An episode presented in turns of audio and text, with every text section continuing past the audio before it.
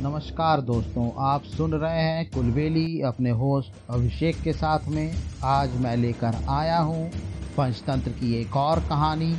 आइए शुरू करते हैं कहानी आपके होस्ट अभिषेक के साथ में।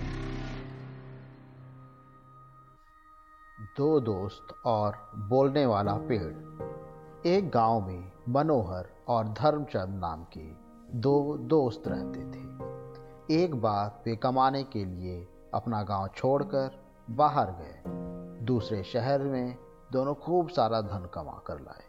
उन्होंने सोचा कि इतना सारा धन घर में रखेंगे तो खतरा हो सकता है। बेहतर होगा कि इसे घर में न रखकर कहीं और रखा जाए। इसलिए उन्होंने उस धन को नीम के पेड़ के जड़ में गड्ढा खोद कर दबा दिया। दोनों में यह भी समझौता हुआ कि जब धन निकालना होगा साथ साथ आकर निकाल लेंगे।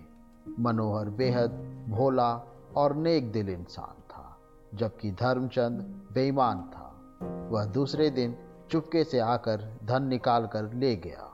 उसके बाद वह मनोहर के पास आया और बोला कि चलो कुछ धन निकाल लाते हैं। दोनों मित्र पेड़ के पास आए तो देखा कि धन गायब है। धर्मचंद ने फ़ौरन मनोहर पर इल्ज़ाम लगा दिया। कि धन तुमने ही चुराया है। दोनों में झगड़ा होने लगा। बात राजा तक पहुँची। तो राजा ने कहा कि कल नीम की गवाही के बाद ही कोई फैसला लिया जाएगा। ईमानदार मनोहर ने सोचा कि ठीक है, नीम भला झूठ क्यों बोलेगा? धर्मचंद भी खुशी खुशी मान गया। दूसरे दिन राजा उन दोनों के साथ जंगल में गए।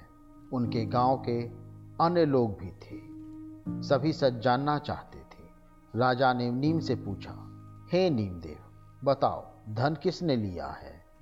मनोहर ने नीम की जड़ से आवाज़ आई। यह सुनते ही मनोहर रो पड़ा और बोला, महाराज, पेड़ झूठ नहीं बोल सकता। इसमें ज़रूर किसी की कोई चाल है, कुछ धोखा है। राजा ने पूछा, कैसी चाल? मैं अभी सिद्ध करता हूँ, महाराज। यह कहकर मनोहर ने कुछ लकड़ियाँ इकट्ठा करके पेड़ के तने के पास रखी और फिर उनमें आग लगा दी। तभी पेड़ से बचाओ बचाओ की आवाज़ आने लगी। राजा ने तुरंत सिपाहियों को आदेश दिया कि जो भी हो, उसे बाहर निकालो। सिपाहियों ने फ़ौरन पेड़ के खोल में बैठे आदमी को बाहर निकाल लिया। उसे देखते ही सब चौक पड़े, क्योंकि वह धर्मचंद का पिता था। अब राजा सारा माजरा समझ गए। उसने पिता पुत्र को जेल में डलवा दिया। और उसके घर से धन जब्त करके मनोहर को दे दिया। साथ ही उसकी ईमानदारी सिद्ध होने पर और भी बहुत सा इनाम व धन दिया। दोस्तों, इस कहानी से हम लोगों को यह सीख मिलती है कि विपरीत परिस्थितियों में भी अपना आपा नहीं खोना चाहिए। अपनी समझ और सूझबूझ से काम करना चाहिए।